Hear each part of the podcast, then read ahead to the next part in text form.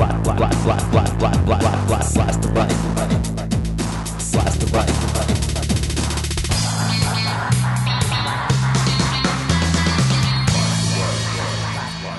Greetings. This is podcast number 88 of Blast the Right. I'm Jack Clark from therationalradical.com, www.therationalradical.com. Today, we're going to hear a progressive third world leader in his own voice. He'll lament past U.S. violence against his nation and explain his administration's current efforts to end centuries of exploitation by the West. In my closing comments, I'll tell you about the next Blast the Right live call-in show. Let's get right into it. My sources are democracynow.org, chomsky.info, the New York Times, wikipedia.com, newsmax.com, and the CIA Factbook. As even casual listeners to Blast the Right know, I try to be a voice for the voiceless. The most voiceless in the world are the third world poor. Throughout Latin America, the impoverished masses, who sometimes constitute an outright majority of their nation's populations, are rising up and electing progressive leaders. These progressive leaders promise to rule in the interests of the majority, not a small elite super wealthy group at the top. And that's just what these progressive leaders are doing, much to the consternation and public whining, ranting, and raving of both local and U.S. right wingers. One such progressive leader is Evo Morales of Bolivia. He was elected in a landslide in December 2005. Since then, he's delighted the poor majority in Bolivia with his pro social justice measures. To give you an idea of what he's saying, usually I have to myself read short excerpts from his speeches. But today, thanks to an interview of Morales conducted by Amy Goodman on her wonderful Democracy Now! program, we can hear Morales in his own words. In this podcast, you'll hear excerpts from that interview. I urge you to listen to the entire interview on the Democracy Now! website. I put a link to it on my data resources page. Morales is, of course, speaking in Spanish, so you'll hear him speak and then the translator. Bolivia is a paradigm. I'm not concerned with its suffering people any more than any other exploited, economically enslaved third world people, but I'm not concerned any less. It's a paradigm. There's so much information in each clip, so please listen carefully. In addition to the theme of the third world poor taking power and achieving economic justice, we'll note some what we might call sub themes. They are as in the past, so in the present, as in one third world country, so in another, and as abroad, so at home here in the United States. In other words, right wingers are the same throughout history and all over the world. For the first clip, you should know that the United States overthrew the democratically elected government of Chile in 1973. We installed in power as dictator General Augusto Pinochet. He not only committed mass murder and tortured thousands in Chile, he launched what was called Operation Condor in conjunction with other right wing dictators. The goal of Operation Condor was to kill leftists in several Latin American nations. You know the CIA was involved in that. Bolivia didn't escape that violence. At the time, Hugo Banzer was Bolivia's dictator. Here's the first clip. Mr. President, Bolivia was one of seven Condor countries the, um, that participated in the efforts to eliminate uh, opponents of the regimes of Bolivia past decades. Era uno de los siete países que estuvo en el Plan Cóndor, que era un programa para la eliminación de la oposición política en el periodo de las dictaduras. That was spearheaded by uh, Pinochet of Chile. Encabezado por Augusto Pinochet de Chile. The Banzer regime was an ally of the United States. Banzer era un aliado de Estados Unidos. As president, you're in a position to uh, secure and release the documents of that period, perhaps millions of documents. Will you commit yourself to doing that? Como presidente, usted está en una posición de, de eh, mostrar los documentos de este periodo, quizás millones de documentos de este periodo sobre estos atropellos. ¿Usted puede comprometerse a transparentar esta información? Estamos en esa etapa de cómo no solamente transparentar, sino inclusive de búsqueda de personalidades que han desaparecido durante la época del Plan Cóndor. We're in a phase of not only revealing those documents, but also trying to find out what happened to people who were disappeared under Plan Condor. Algunos miembros del alto mando militar que van cooperando, que seguramente por entonces serán cadetes o subtenientes, Some members of the military high command are actually cooperating, who at the time were probably uh, lower ranking officers or cadets. tenemos que dignificar a la humanidad acabando con la impunidad We have to dignify humanity, ending impunity. y las Fuerzas Armadas decididos a dignificarse ante el país And it's imperative that the armed forces become dignified before the country as well.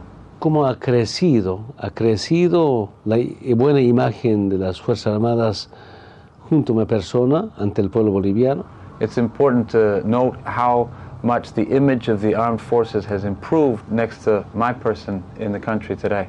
Por tanto, vamos a seguir en esta campaña mediante la ministra de Justicia, We're going to continue with this campaign through my Minister of Justice hechos. and to, uh, to reveal, uncover, to clarify many facts. tengo muchos deseos de encontrar el cuerpo de, el dirigente minero, como también Marcelo Quiroga Santa Cruz. There, I have, I very much want to find the bodies also of many of our mining leaders and the body of Marcelo Quiroga Santa Cruz. Who is? ¿Quién es Marcelo Quiroga Santa Cruz? Es un líder socialista He was a socialist leader que presentó un juicio de responsabilidades de la dictadura de Banzer al Banzer who presented, who put Banzer on trial. Uh, y la dictadura de García Mesa ha sido acribillado a bala and under the Garcia Meza dictatorship, he was machine gunned, y ha hecho desaparecer sus restos hasta ahora. and his remains disappeared. Intelectual que encabezó la segunda nacionalización de los hidrocarburos, ahora ya estamos en la tercera.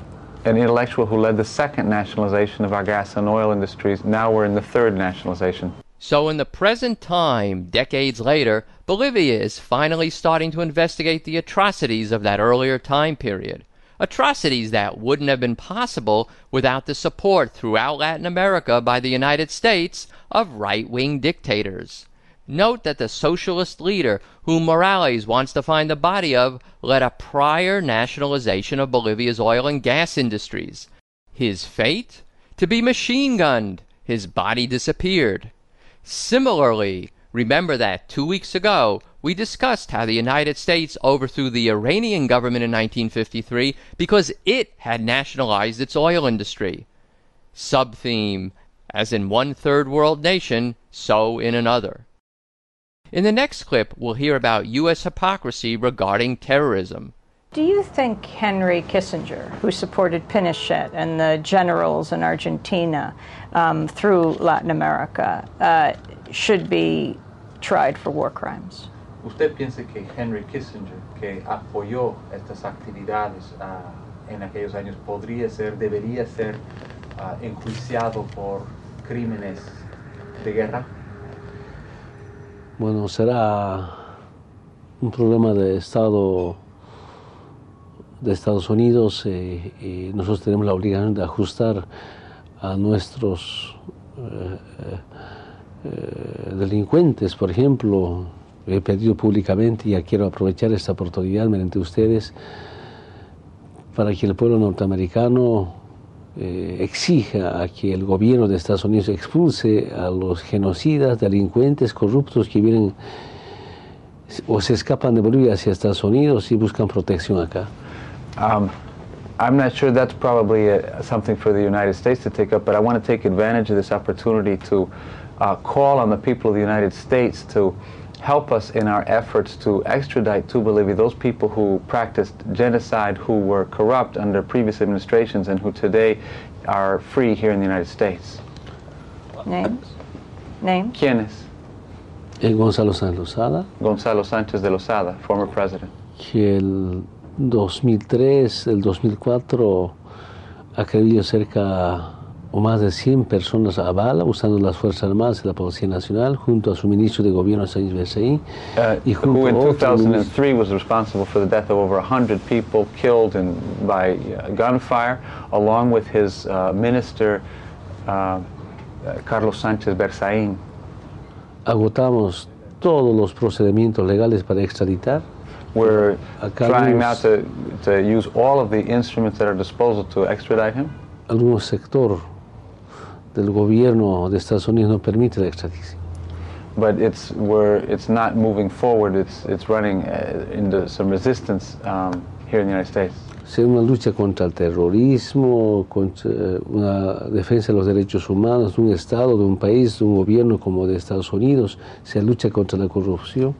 No es posible que ese señor s- A government that says it fights against terrorism, for human rights, uh, against corruption, it's not conceivable that this person would still Es be un here. pedido no solamente al pueblo ni al gobierno, sino a todas las instituciones defensoras de los derechos humanos.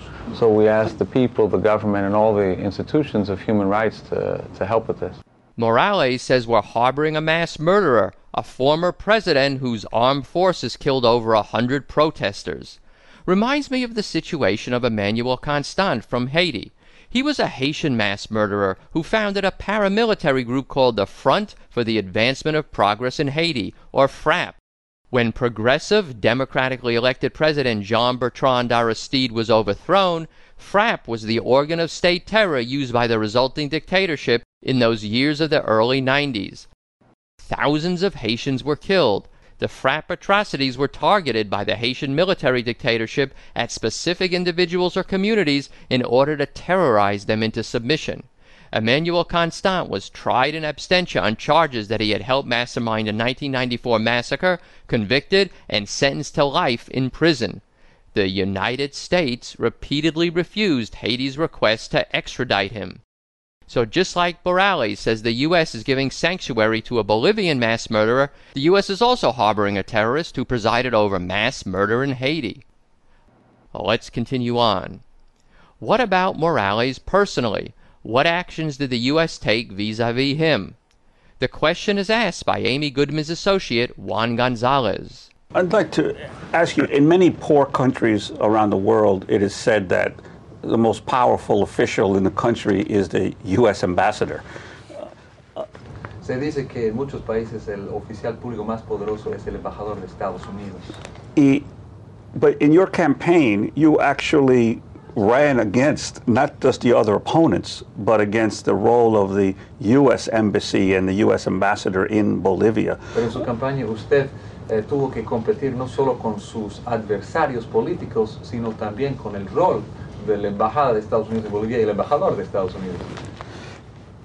What is the the role that the United States has played historically, not only in Bolivia but in Latin America, as far as you're ¿Cuál es concerned? el rol que ha jugado Estados Unidos en Bolivia, pero no solo en Bolivia, en América Latina en general? Mira, eh, la soberbia de cualquier embajador, incluso puede ser la soberbia de cualquier presidente, siempre debe, es equivocada.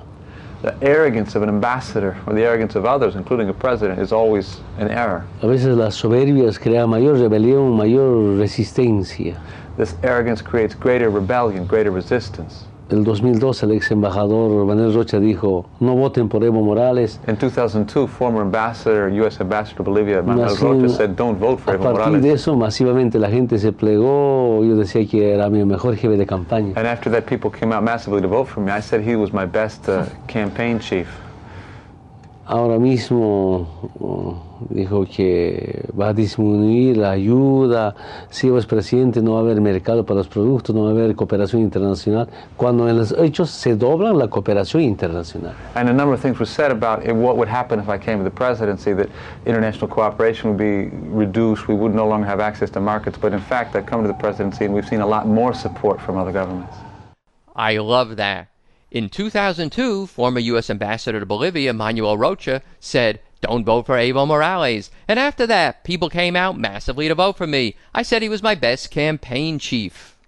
If we're not overthrowing democratically elected leaders outright, like in Iran in 1953 and Guatemala in 1954, the United States still continuously interferes in the electoral process of other nations in a way that would never be tolerated if a foreign nation attempted to do so in the United States. In Bolivia, Morales says, we even tried to make changes in their military leadership. Intentó el actual embajador ah, de que cambie algunos comandantes de las Fuerzas Armadas. The United States Embassy um, tried to affect the changes in the military high command. Yo, yo dije, eso no se cambia, eso es decisión soberana de mi I said, that's not going to be changed. That's a sovereign decision that we make.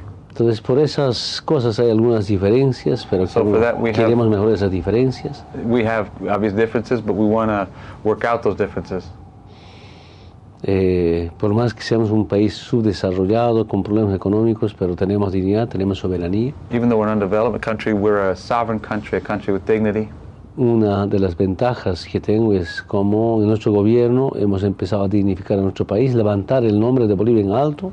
One of the advantages that we have is that we begin to return dignity to the country. The name Bolivia is now understood. Nuestros pueblos necesitan autoestima Our peoples need a strong sense of self-esteem.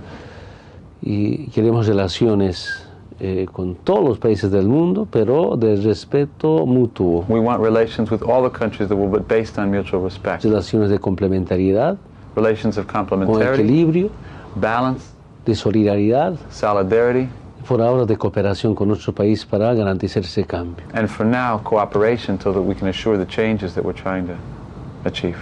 Our arrogance seems to know no bounds. Let me ask you is what Morales says he wants so outrageous? We want relations with all the countries that will be based on mutual respect and cooperation so that we can assure the changes that we're trying to achieve. And what type of changes are those?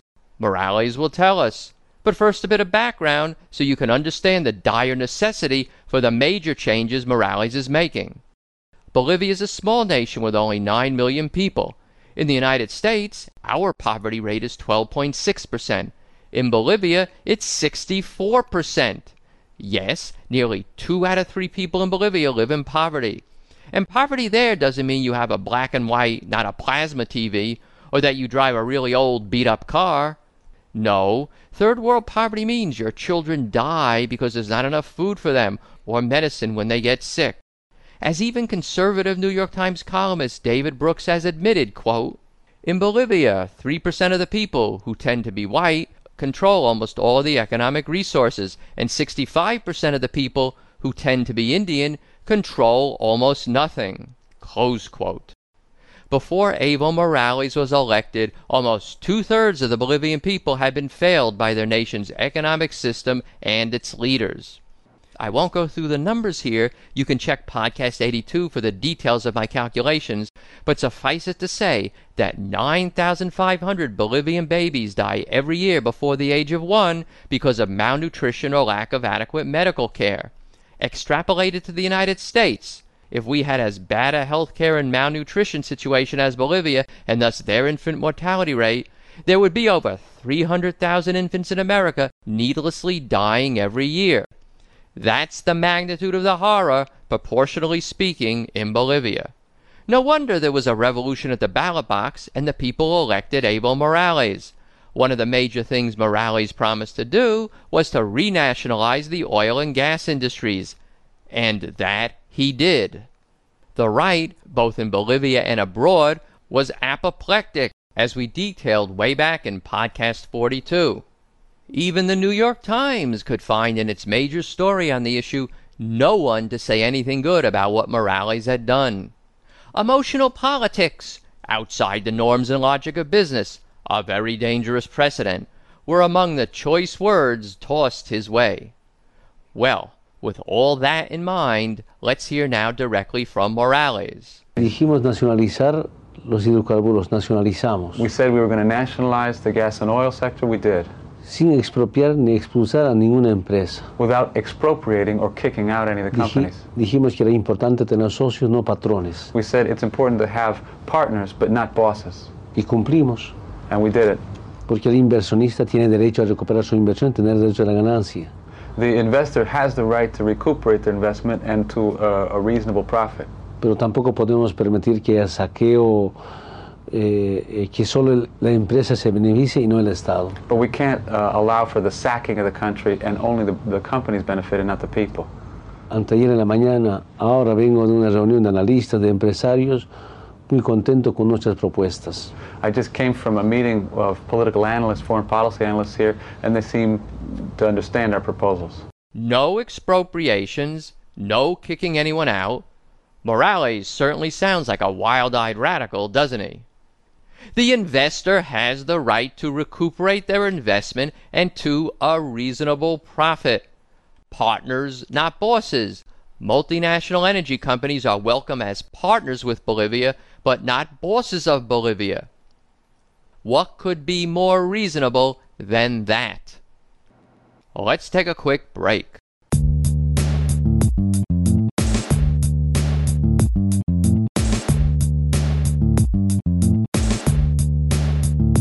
Blast the right, the right. Blast the right, the right.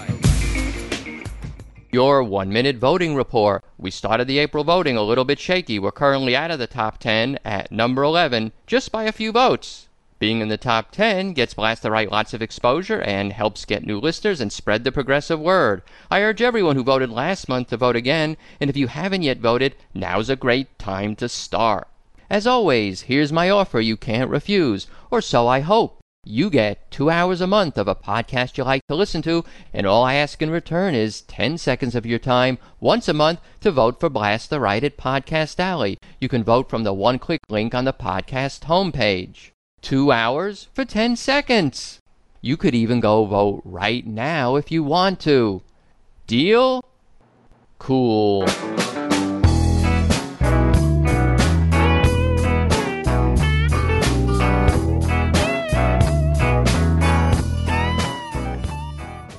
Let's listen to Morales explain things in a bit more detail. Maybe the right wing's yelling and screaming about Morales is justified by the details. Lo que explicaba es que a partir del decreto supremo de nacionalización What I explained is that after the Supreme Decree that did the nationalization, se garantizaba eh, mayor seguridad we were guaranteeing greater security porque los nuevos contratos iban a ser transparentes y ratificados en el Congreso Nacional y no como otros convenios eran reservados, secretos, sin la aprobación del Congreso Nacional. because the new contracts were going to be transparent and ratified through Congress because previously the contracts were kept under wraps, secret, and never ratified in Congress. Y he demostrado técnicamente, numéricamente, financieramente, And we also showed technically, financially, with numbers, la empresa recuperaba su inversión y tenía derecho a la ganancia, that the company was going to be able to recover their investment and would have a reasonable profit. aunque no ganaba harto como antes, They weren't going to uh, earn have as much profit as before porque los megacampos, because the largest oil fields, las empresas solo aportaban el 18% al Estado y 82% para la empresa. uh, excuse me, from the from the largest gas fields, the companies only gave 18% of royalties to the state and took 82%. Y con el decreto hemos cambiado. But now with the new law, we've changed it around. Ahora 82% para el Estado 18% para la empresa. Now 82% for the for the government, for the state, and 18% for the companies. Se quedan sin problemas. They're staying. There's no problems. De ese megacampo que controla la Petrobras, hasta ahora ha habido ingresos cier- adicionales a cerca de 150 millones de dólares. And from that large field that Petrobras is managing, we've already seen 150 million dollars coming into government coffers now. Two things stand out to me here. The companies are staying, meaning they agree with Morales that they're going to be able to recover their investments and make a decent profit as well. Why should anyone be screaming and yelling about that? Unless, of course, reasonable profits are not enough. They want more. The second thing that leaps out are those percentages. The prior split was multinationals get 82%, the Bolivian nation 18%. No individual in their right mind would make a deal like that, and neither would any government ruling in the best interests of its people. However, when you're ruling only in the interests of a tiny rich elite, 18% of the gas and oil profits is enough to make you and your relatively few cronies quite wealthy, thank you. Forget about the fact that much of the rest of the country is starving. Sub theme coming up. As in one third world country, so in another. This is a passage from Stephen Kinzer's book Overthrow America's Century of Regime Change from Hawaii to Iraq. He's talking about the arrangement the British oil company Anglo Iranian had for Iran's oil. Quote, Anglo Iranian's grossly unequal contract negotiated with a corrupt monarch required it to pay Iran just 16% of the money it earned selling the country's oil. Close quote. Nice. An 84 to 16% split in favor of the multinational. Shades of the 82 to 18% ripoff Bolivia was suffering until recently. Kinzer also wrote that Anglo Iranian, quote, probably paid even less than that, but the truth was never known since no outsider was permitted to audit its books. Close quote. No outsiders could audit its books. Trust us! Just like in Bolivia, where you just heard Morales say that their contracts with multinationals, quote, were kept under wraps, secret, and never ratified in Congress, close quote. Here's what it's all about the bottom line. Quote, Anglo Iranian made more profit in 1950 alone than it had paid Iran in royalties over the previous half century. Repeat, Anglo Iranian made more profit in 1950 alone than it had paid Iran in royalties over the previous half century. How many tens or hundreds of billions of dollars was the Bolivian nation denied by its sweetheart 82 to 18 percent contracts? All over the third world, from colonial days to the present time, their gold, silver, oil was stolen or taken at obscenely low prices. That wealth transferred to the Western industrializing or now industrialized world, to Britain, France, Spain, Portugal, and the United States. For 500 years. Five centuries. Right wingers act the same all over the world and throughout history. Let's now swoop down from the geopolitical to the one on one level. What did the previous Bolivian ruling class inflict on the majority of its citizens on the personal level? Here Morales gets personal and talks about his father. Tuvimos problemas en tema de la documentación a la gente que no tiene documentos. We've also made advances in terms of giving people legal documents, uh, something that oftentimes indigenous peoples don't have. Estos problemas sociales mi familia ha vivido. These are the social problems that my family has lived. Mi mamá no tenía carnet de identidad, My mother, for example, never had, a had an ID. no sabía cuándo había nacido. She didn't know when she was born. Con mi padre, pues algo anecdótico. There's an anecdote about my father. Una vez yo encontré su carnet de identidad, su célula de identidad de mi padre. One day I found his ID, Había una fecha de vencimiento. and there was a birth date on it. Le dije a mi hermana Esther, eh, hagamos fiesta I said to my sister Esther, okay, have a cumpleaños de mi padre. We know what my father's birthday is. Mi hermana contenta me aceptó hacer fiesta a mi padre en sus cumpleaños. She was very happy. She said, yes, let's do this birthday party. Y le propusimos a mi padre, te vamos a hacer fiesta en tus cumpleaños. We said to my father, we're going to do a party for you. Mi padre dijo, no sé qué fecha es mi cumpleaños. And he said, but I don't know what my birthday is. Dije- presentamos el carnet de identidad. We showed him Aquí his está la ID fecha de said, here it is, here's your birthday. Y nos dice con mucha amargura And he said very bitterly, que esa fecha yo me he inventado para ir al cuartel. I had to invent that date when I was drafted into the military. Y no sabía cuándo había nacido mi padre. My father didn't know when he was born. Not having an ID has other ramifications. Y cuando estamos en una campaña, por ejemplo, una gran concentración de compañeros el año 1999 para las elecciones municipales, And when I was in a big political rally in 1999 in the electoral campaigns for the municipalities, y yo dije, levante la mano, ¿cuántos van a votar de esa gente, eh, de esa cantidad de compañeros concentrados? and I asked everybody there to raise their hand, who's going to vote? Levantaban dos tercios de esa About gente. two thirds of the people raised their hands. Un tercio no levantaban. Preguntaba, ¿por qué no levantan la mano? ¿Ustedes no van a votar para Evo Morales, para Another mucho third I didn't raise their hand. I said, what's going on here? You're not going to vote for Evo Morales? Y todos decían, no tenemos documentos. And they all said, we don't have IDs, we don't have documents. Y un compañero se me acerca casi botando lágrimas. And one compañero came to me almost in tears.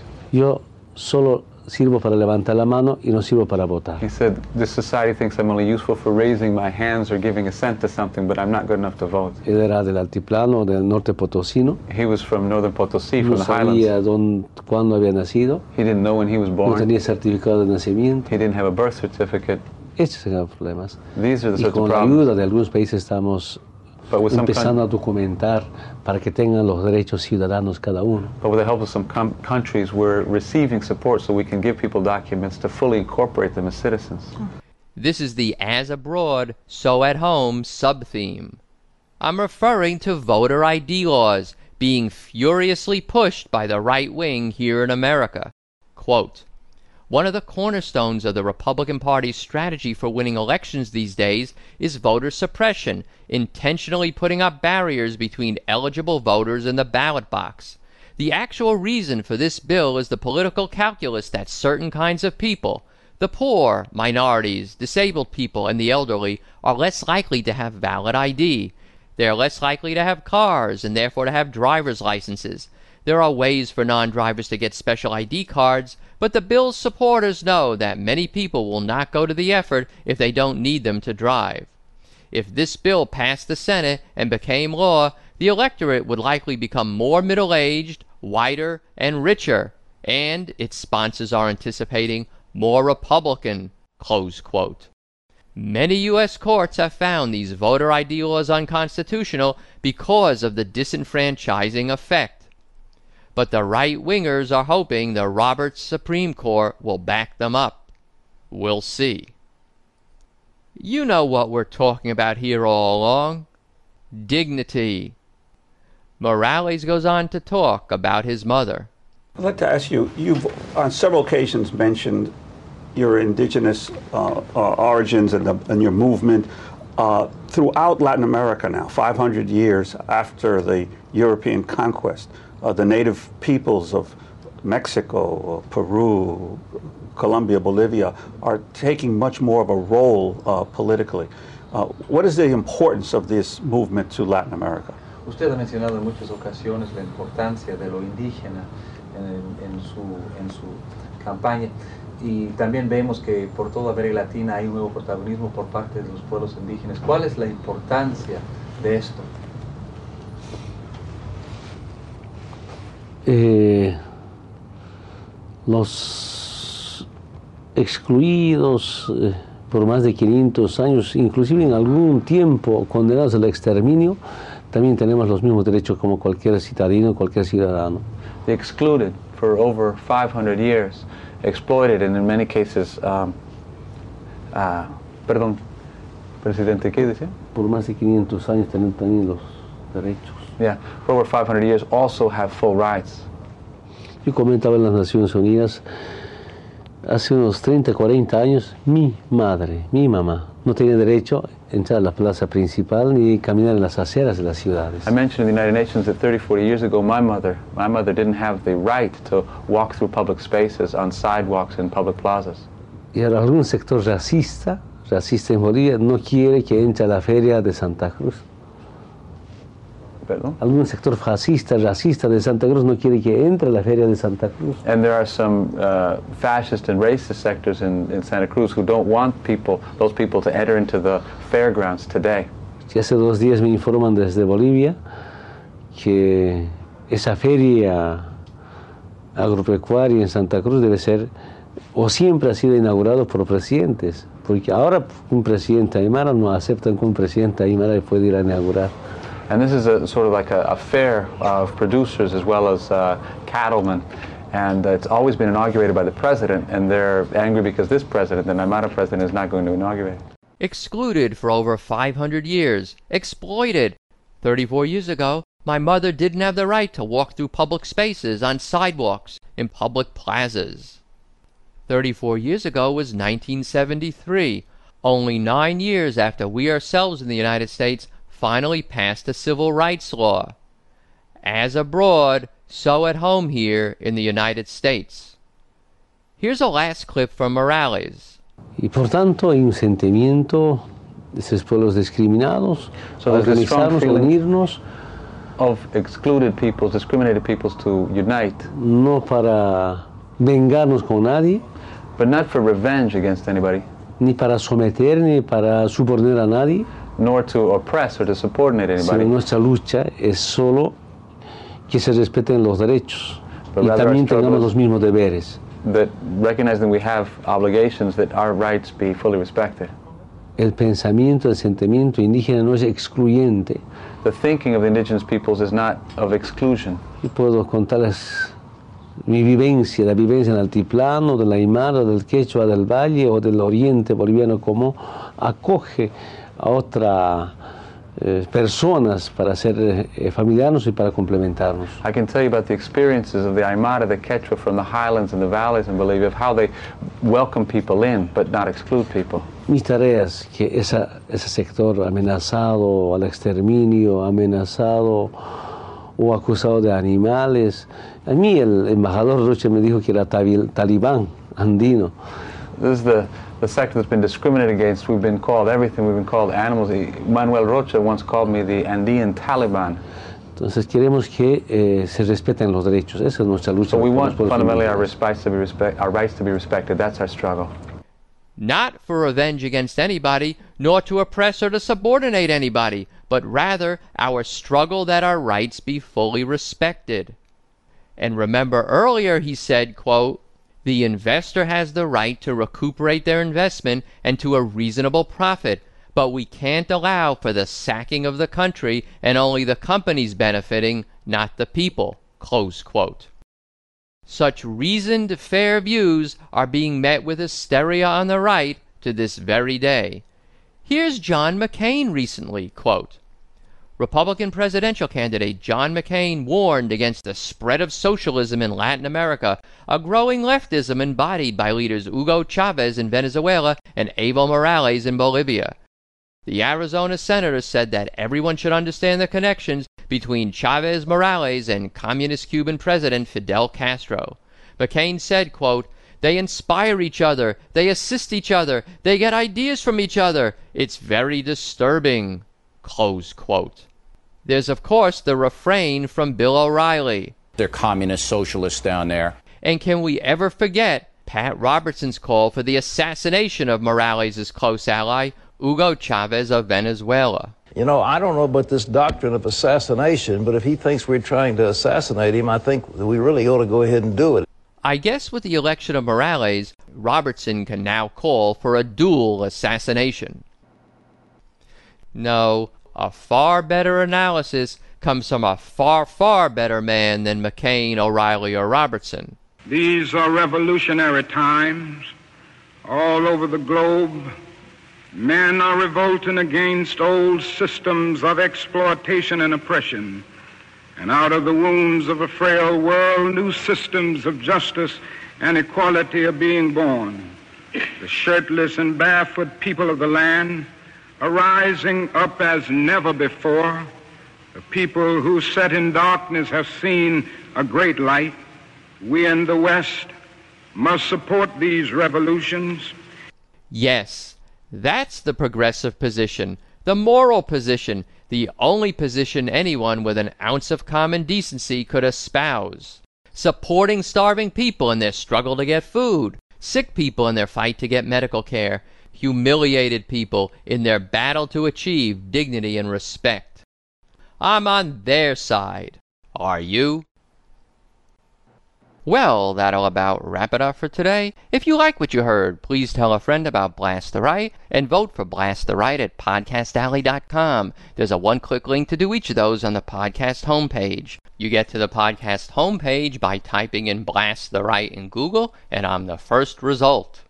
The next Blast the Right live call in show will be same time, same place, 9 to 10 p.m. Pacific time, Monday, April 9th you go to talkshoe.com, T A L K S H O E dot com, where Talkcast number 21542, 21542. If you just want to listen, you can click on the Listen Live link. If you'd like to call in and participate, or participate in the chat room while the broadcast is on, you need to register at TalkShoe for free. You get a PIN number, and you have to download their software.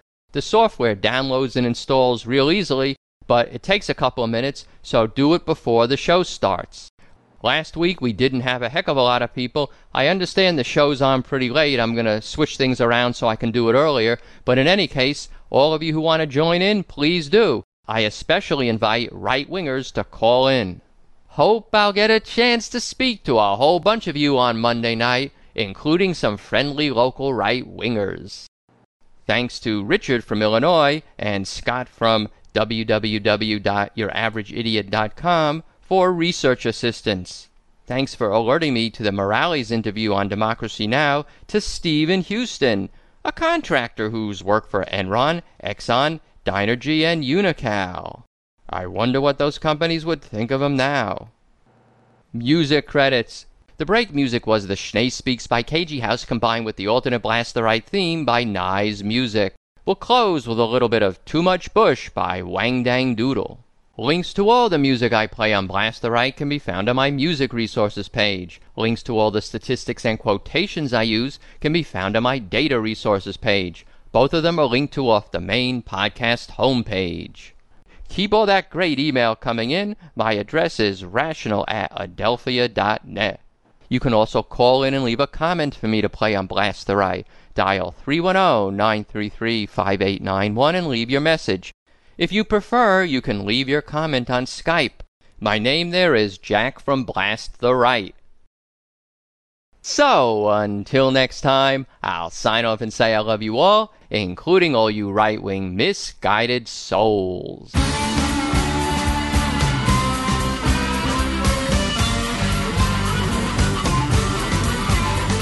got way too much bush. George, you got to go.